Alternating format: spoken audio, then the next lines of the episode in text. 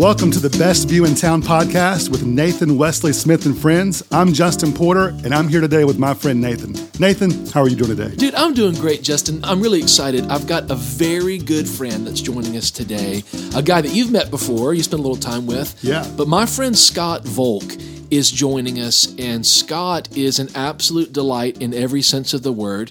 Not only is he a great friend, but I love what he's about, and he runs a great ministry. He's got an incredible family. He and his wife, Beth, their kids, they're amazing people, do amazing things, and he's sharing some thoughts on hospitality today that I am jealous for people to hear about, so it's going to be a lot of fun. Yeah, I've had the chance to spend time with Scott several times over the years, and for those that do not know, Scott leads a ministry called Together for Israel, and you can learn more about this work at togetherforisrael.org. And today, Scott has some revelation in how to treat people, why it's important. And today, we're going to listen to a conversation between Scott and Nathan centered around some thoughts on how we can better implement these ideas in our lives. So we're going to go to that conversation now. Well, I am super excited. My buddy Scott Volk is here. And Scott, this is way too much fun, man. Thank you for doing the podcast with me. Bro, I am so blessed to be here. Thanks for having me. There's nothing that I can think of that would be more exciting than doing a podcast with you. Well, we've got to do a few. Yeah, we have. And they're all yours, which are great. So tell us about your podcast real quick. I want people to know how they can Very quickly, it's called Portions. Yes. You can go to togetherforisrael.org or our Together for Israel app. We have a free podcast every week that comes out that goes over the teachings of the Torah, that the scriptures that are being read in synagogues around the world. We kind of take those scriptures and talk about what they mean for us as believers in the Jewish Messiah today. Man, it's so fun, and you had a very special guest to kick your podcast off, if I remember. My very first podcast was Nathan Wesley Smith. And dude, I will never forget it. And tens of people tuned in to that. Well, at least two, my mother and your mother. Yeah, that's right. That's true. So, and then maybe some friends. So tens of people. That's right. Tens of people. Man, no, it's an excellent podcast, and I so love that we've gotten to do it. But bro, thank you for doing this with me. I've known you now for 15 plus years, something like that. And something that I wanted to have you to share about on this episode specifically was related to hospitality, because, man, first of all, you and your family are some of the most hospitable people I've ever been around, and I'm not saying that for the sake of this recording. Thank you, bro. And people who know you, they're all nodding their heads. I can see them in my mind's eye listening. They're nodding their heads because if they know you, that they know this is true. That comes from somewhere. There's a revelation. There's something in your life that's helped you get this idea, and I'd love to have you share about it some. My journey on hospitality actually was observing my parents, who had very, very little. My dad was a successful stockbroker in New York and Connecticut. We moved on to a Christian community in northern Minnesota where we lived in a trailer house, 12 feet wide, 58 or 68 feet long. It was this metal box. But Nathan, I don't remember a day where it was just our family sitting for a meal at dinner. Never.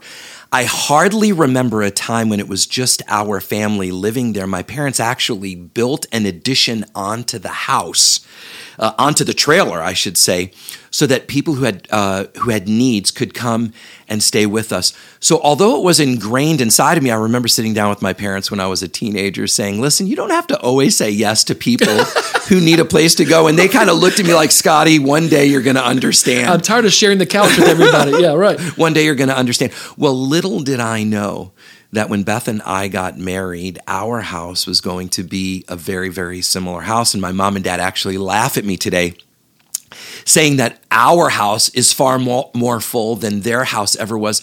But Nathan, it's never been this thing that I felt like we had to do. Sure. It's always been a joy. But let me tell you what really triggered me. I was pastoring Fire Church in Concord, North Carolina, a number of years ago. This might have been 15 years ago. We were meeting in a YMCA, and that particular Sunday, the youth group was leading worship. And I was sitting in the front row, and one of the elders of the church was sitting next to me, and up on stage was my son, Joe, playing drums, my son John playing violin, my daughter Elisa and my daughter Emily, both of whom were singing, and Elisa was playing keys, and there were a number of other people up there. And the guy sitting next to me, one of the elders of the church, said, "Scott, you must be so proud of your kids." And I just looked at him and I said, "Bro, this is just amazing. It really blesses my heart." And he looked at me and he said, "That's the fruit of hospitality." Wow. And when he said that, I began a journey through the scriptures. Just to, what does the fruit of hospitality mean? And Nathan, even though I was trained by my parents, not necessarily to be hospitable, but just by watching them, and then by showing hospitality to others, not because I had to, but just because of who we were, then journeying in the scripture to look at what the fruit of hospitality is, it's kind of remarkable. And I want to encourage all of you who are listening, open up the Bible. You might not see the word hospitality too many times in the Bible. I mean, it's there, but you see the fruits of hospitality everywhere. Right. And I am determined, I'm convinced that the fruit of hospitality is life, that everywhere you see hospitality in the scriptures, the results are life. And we can talk about some of these things, but just think about this for a second. Abraham and Sarah, they have no kids. He's 100, she's 90. Both of their bodies are as good as dead, according to scripture. Abraham sees three guys who he's never seen before. In the heat of day, as a 100-year-old man, he goes running to serve these guys a meal and have them come into his tent and bless them with food and bless them with hospitality.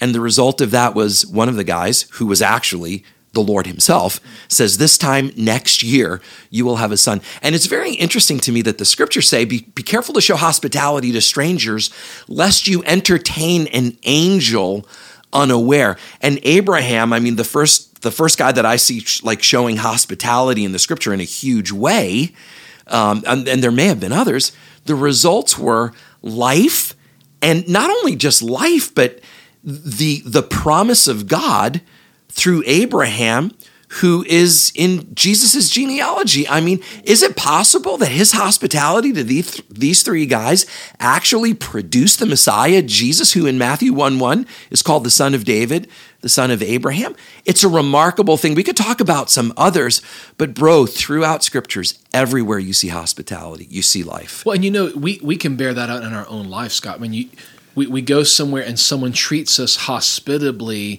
it produces something in us, and we know the difference between when it's put on, and we know the difference when it's the overflow of someone's life. It's a delight to them to do it, versus it's kind of like the proverbial, "My mama said I have to." It's kind of like saying, it's like when your parents, you know, make you apologize to your sibling and you go and say, "Sorry." You know, it's like that. Yeah. You said the words, but it was definitely not in your heart. Right. So we know the difference. Everybody knows the difference. We've all experienced that at different times. And we know what it's like when someone genuinely delights in looking after our well-being. It does produce something in us. And so that makes a lot of sense to me. Yeah, it's kind of a remarkable thing. And when I look, I mean, in the book of Romans, there's an amazing verse that I have opened right now that I want to read. It's Romans 12:13. Listen to this verse. It says, starting at verse 9, it says, "Let love be without hypocrisy, abhor what is evil and cling to what is good." And then it talks about these things that I've heard preached about. Be devoted to one another in brotherly love. Give preference to one another in honor. Not lagging behind in diligence. Be fervent in spirit, serving the Lord, rejoicing in her hope, persevering in tribulation, devoted to prayer, contributing to the needs of the saints. And then this crazy two words, practicing hospitality. I see Romans 12 as a very key practical chapter, ultimately in Israel's salvation, which ushers in the return of the Lord. But let's put that aside for a second. Why is it as important to practice hospitality as it is to be fervent in spirit? There's something about hospitality, especially in the New Testament, it's written about. It has to be a quality of an elder. If you look in Timothy, if you look in the pastoral epistles, it has to be a quality in a widow who's to receive funds from the church. She's someone who was supposed to show hospitality. So what does it mean to practice hospitality? I just want to say this and then turn it back over to you. That word practice in Greek is the word deoko. If you were spelling it in English, it would be deoko. And it means to pursue, but also to persecute. So when Christians were being persecuted, believers were being persecuted, they were being deocoed, like by Saul. He would deoco. He would chase after them until he caught them.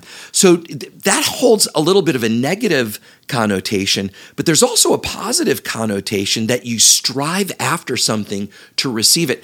I'm reminded when I was younger, I used to see these police chases in California. You know, we're interrupting this, you know, this program to show you a chase that's going on in California, and boom, you know, you're watching a chase from a helicopter camera of these guys that are trying to outrun policemen. The policemen are deocoing the car. They're chasing after it. And Nathan, no matter how hard these guys tried to run away, the policeman always got them. You know, they're laying out nails on the freeway. Right. They're running after them. These guys are going off-road now, and the cars are chasing them. But really, when you quote-unquote practice hospitality, you chase after it like these police guys are chasing after, you know, the criminal. You don't stop until you get it. And as believers, I believe that we're not called just to do it, like you say, because we have to. Right. We need to chase after it in the same way that we're chasing after the Lord, because the Lord, by the way, is the ultimate Mr. Hospitable. Man. You can't find anyone more hospitable than the Lord. He would go to great depths to save one of us. How much more should we be practicing hospitality and chasing after it? And I believe, bro, that it's not just a gift that some people have. Some people say, oh, this person has the gift of hospitality. Yeah. Bro, it's not a gift. It's something that we're all called to chase after. You may be listening and say, oh, well, I don't have a house to house people, or I don't have money to pay for people. I really believe that hospitality starts in our hearts, when we're looking after the needs of others, where their needs are more important than our own needs. That's who the Lord is. And I believe that as we seek ways to be hospitable to others, God will supernaturally and divinely bless us. I mean, it truly is a countercultural thing, right? I mean, we see in Genesis, right, am I my brother's keeper? Right, that's the excuse that Cain has, right? So, hey, I don't know where my brother is. That's not my problem. Yeah. He's a grown man. He can take care of himself. Yeah. Why are you asking me about it? So the fact that God would ask at all implies that we are, to a degree, our brother's keeper. Right? Yeah, we are. Right, he's asking. Yes. And so it definitely is countercultural, but I love that you touched on this whole idea. It's easy for people to deflect and say, well, Scott, obviously, if I had a better job, I would be more hospitable. Yeah. Because I would have more money. A lot of times we equate it with money or resource. That's not what you're talking about. No. You're talking about an attitude, a spirit, an outlook, a view, the way you see people and the way you see God. Yeah. Maybe unpack that for some, because again, they're listening, they're saying, I hate my house. I don't want to have anybody over because it's dirty. Or, you know, I think about myself, man, so many times, for the longest time, we had a pleather couch, you know, make sure I'm really clear here. We weren't cool enough to have leather. We had pleather, and it was all cracked. And so my kids thought it would be really neat to just explore the cracks in the pleather, right? Nice. And so then it just kind of peeled, and it was just like orange peels everywhere, except it was this dark pleather, plastic everywhere. And you're just kind of humiliated, and the last thing you want to do is have people over and sit on your couch and like get a paper cut from the plastic edges, or to be like, man, like, do you guys raise ferrets? Or like, what's happening? Like, why is your couch look so horrible? But, and I remember the Lord challenging me. Yeah. To be like, yeah, so is that a bigger deal than their well-being? Right. So to the person that's, you know, meditating on all they don't have right now and all they can't do, what do you say to that? What I would say to it is very, very simply this. Watch what happens when we get out of that mentality. You're talking about a worldly mentality. There is a worldly mentality, am I my brother's keeper? That worldly mentality is contrasted by a kingdom mentality that says, I'm going to open up my doors and welcome people in. Think about this. When Jesus sent his disciples out, he sent them out without any extra money. He sent them out without any extra clothing. You know, don't pack any clothing. Don't pack more than one set of sandals. Don't bring any money in your belt. And you go to the towns near and far. And when people welcome you in, you go in and you tell them the kingdom of God has come today. If they don't welcome you in, shake the dust off your feet. Right. And isn't it interesting, Nathan, that he was sending them out to see who would be hospitable to his sons so that he would know where he could go and literally bring the kingdom. We have an opportunity to see the kingdom of God come in our neighborhoods by opening up our homes. We might not be able to feed them a filet mignon meal, but what if we opened up our house just to provide some water for people? Say, sit down at my table. Let's talk. Let's get to know each other. Throughout Scripture, it blows me away. Jesus himself, Matthew 25, I was hungry and you gave me something to eat. Well, Lord, when were you hungry? This is the parable of the sheep and the goats. When were you hungry? Inasmuch as you've done it to the least of these brothers of mine, you've done it to me. We have no idea how we can touch the Lord's heart when we feed or clothe or house or give a glass of water to someone. Those are the kinds of things that I think impress Jesus way more than healing, way more than miracles, way more than large crusades. And I'm not saying that any of those things are wrong. Sure. But many are going to come to him in that day and say, Lord, we've done this, we've done this. Depart from me, I never knew you, is going to be his response. He's not impressed by miracles, but he is moved by when our character aligns with his. And hospitality is one area that I think is often overlooked to our detriment, because when we grab hold of the truth and the reality of what comes out of showing hospitality, man, we're going to be looking for the next person to invite to our home. Man, it's so big, Scott. And I think, so often what limits us or keeps us is a self-focus. Yes. Right? It's even my story about my couch. I wasn't looking at the potential of blessing those people with the privilege of being around my family, or with the privilege of having a place, knowing that maybe it's not perfect, maybe it's not awesome, but it's what we have, and we want to make it available. And when I have my eyes on me, it's so easy to play the comparison game, because I look and say, well, I can't do what so-and-so can do, or I don't have the resources that... as opposed to, hey, you know what I do have, I want to use it and do something with. So, Scott, for someone who's stuck, they're like, okay, neat talk, great idea, glad you're so hospitable. And it really is true. For those of you that haven't met Scott yet, one, I can't wait for you to meet Scott. It's going to happen at some point, because he's everywhere. But I have run into so many people, and or Scott and his wife Beth will introduce me to someone and say, Nathan, have you met so-and-so? And I'll meet them and they'll say, yeah, we lived with Scott and Beth for a while. Oh my gosh. Like that's happened at least 4 or 5 times, and I'm not exaggerating. And I love that, because this is not a concept. This is not something you read somewhere. Yeah. I've seen it in your life, and that's why I wanted you to share. For the person who feels stuck, or the person who says, I don't even know how to start with all of that. Yeah. But what's a great concept for them? Well, what would help them shift their gaze? Romans 12:13 says to practice it or pursue it. I think we might be stuck because we're not pursuing it. It might be a second thought or an afterthought or a no thought. What if we started looking for people to invite to our home? It's so easy to show up in a church on a Sunday, church building, and walk out and go home.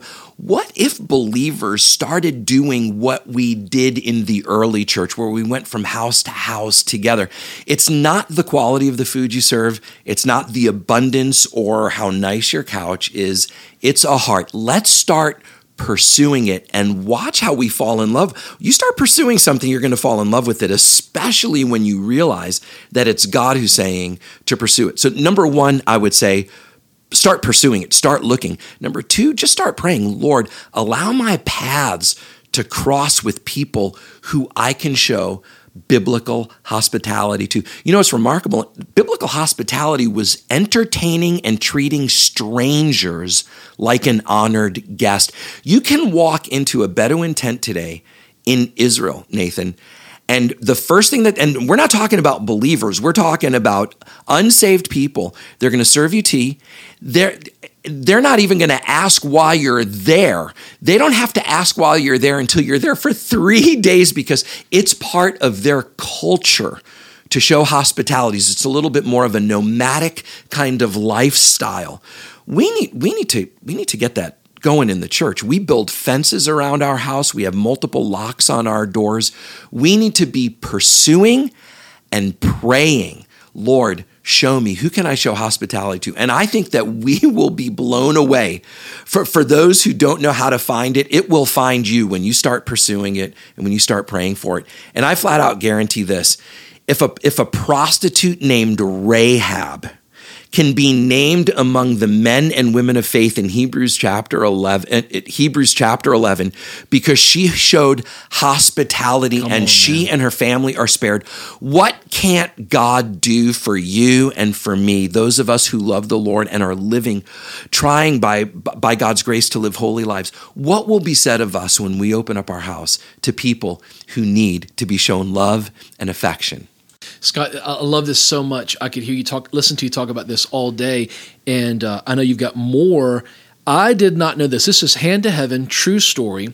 When I reached out to you and said, man, let's record a podcast together, I told you, I'd love you to share on hospitality. I did not know, because you just told me this, right? Is this a true story?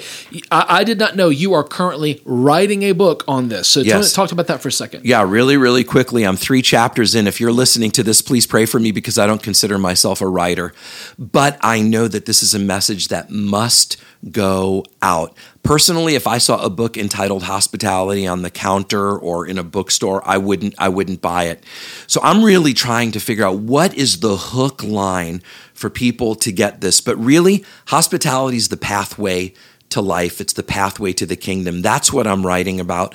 We're talking about all the men and women in Scripture who showed hospitality and what the results were.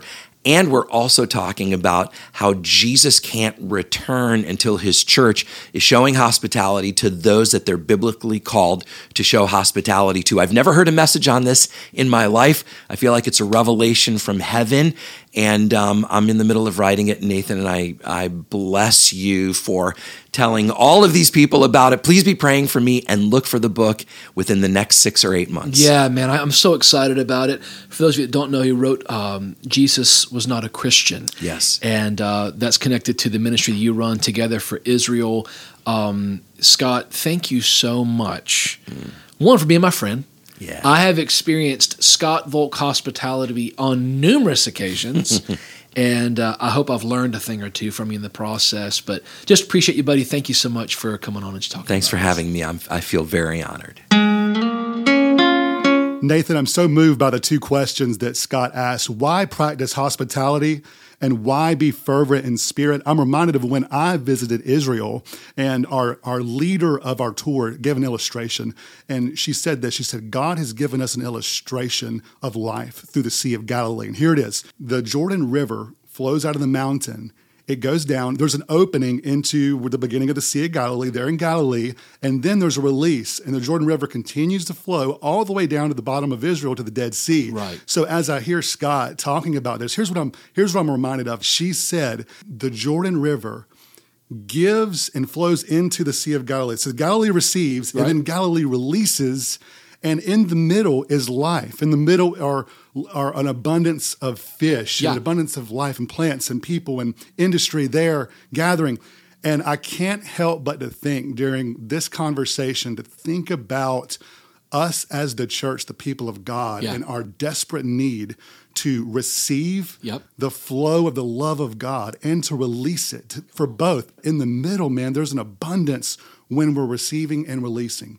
Man, I think you've nailed it, because it is so true. That same river flows through Galilee and then to the Dead Sea, and the Dead Sea has no outlet. Right? So there's nothing living there. Exactly. And I think what you're hitting is so important, and what Scott was covering this idea of hospitality, how we treat people, how we view people. And quite honestly, Justin, it's not just how we see people. A lot of it has to do with how we see ourselves. Yes. When we lower the ceiling on ourselves a little bit, because we're like, well, I don't have a lot of talent, or I don't have a lot of resource, or I don't know. You know, I talked about my couch and not, you know, I was so self-conscious.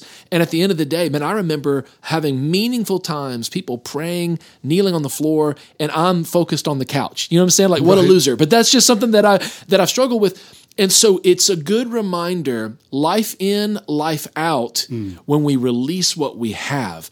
And hospitality is definitely that. And it goes beyond just having somebody at your house or inviting them to stay, or like Scott and Beth have people live with them all the time, which I think is amazing, right? Incredible. So amazing. But it's really being hospitable with what you have. Yeah. It can be as simple as your smile, right? Yeah. Man, pick your head up, quit looking at your feet everywhere you walk, you know what I'm saying? And smile at somebody. I mean, honestly, just telling somebody that they did a good job, telling your waiter, your waitress, the man. I mean, literally, I'm that guy. This is no exaggeration. You can ask my wife. I'm that guy. Every time the garbage truck comes around for collection, if I'm anywhere close, I go outside and I wave and I say, hey, to the garbage man. Here's the thing. Amazing. I love that they do their job because it benefits us in a major way. Yeah. And truth is, we can kind of just let life happen and not pay a lot of attention because we just expect, well, this is supposed to happen and people are supposed to do things. When we will stop for a moment, look people in the face and say, you matter. I see you. There's value to what you do and who you are. You're not just something in my day. You're not a speed bump in my day, you know. Yeah. At the very basic, the very minimum, that is hospitable. And I believe we shine the love of Jesus when we do that. So I think you're nailing it, man. Yes, I think that is the best view in town. Here to shift to Dioko, to pursue, to look for opportunities. I love that story about the garbage man. That means you woke up that morning looking for an opportunity to bless someone, to thank someone that you're benefiting from, to give back. And what a challenge that you and Scott have given us today through the conversation. I absolutely loved it. I hope today that we all start looking and start praying. As Scott said, I think this is something that our culture today needs a breakthrough in, to limit the self-focus, to flip it, and to shift into an outward focus through a smile, through buying a cup of coffee, through a meal, through right where we are. So good, Justin. I totally agree, man. And I want to see it more in my life, and I want to see it more in our world around us. Thanks so much for joining us today on the Best View in Town podcast. We hope you enjoyed it. We would love to get better connected with you. And here's a way you can do that. Go to TheBestViewInTown.com. Nathan releases weekly blogs every Monday. We have new podcast episodes every Wednesday. You can also visit NathanWesleySmith.com. Be sure to subscribe to this podcast on your favorite podcast platforms. We also have links in the show notes, links to Scott's ministry, Together for Israel. You can also connect with Scott, with Nathan on social media. We'd love to get connected with you. Thanks again for joining us today on The Best View in Town with Nathan Wesley Smith and friends. We'll see you next time.